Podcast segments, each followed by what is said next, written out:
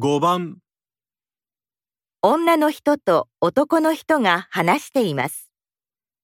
二人は何について話していますかうわー、美味しそうこれ全部自分で作ったのうんでもインターネットでレシピを検索してその通りに作っただけだから簡単だったよそれにほら見ておじさんが北海道からこんなに大きなカニを送ってくれたんだこれを焼いて食べようああ、実は私、アレルギーがあって、ちょっと無理なんだ。え、そうなのうん。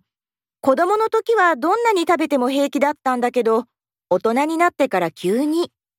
ちょっとでも食べると、喉が痒くなって息が苦しくなるの。そういえば前にテレビでアレルギー専門の医者が話してたけどひどい人だとアレルギー食品に触っただけでも同じ症状が出ちゃうんだってねそうそう。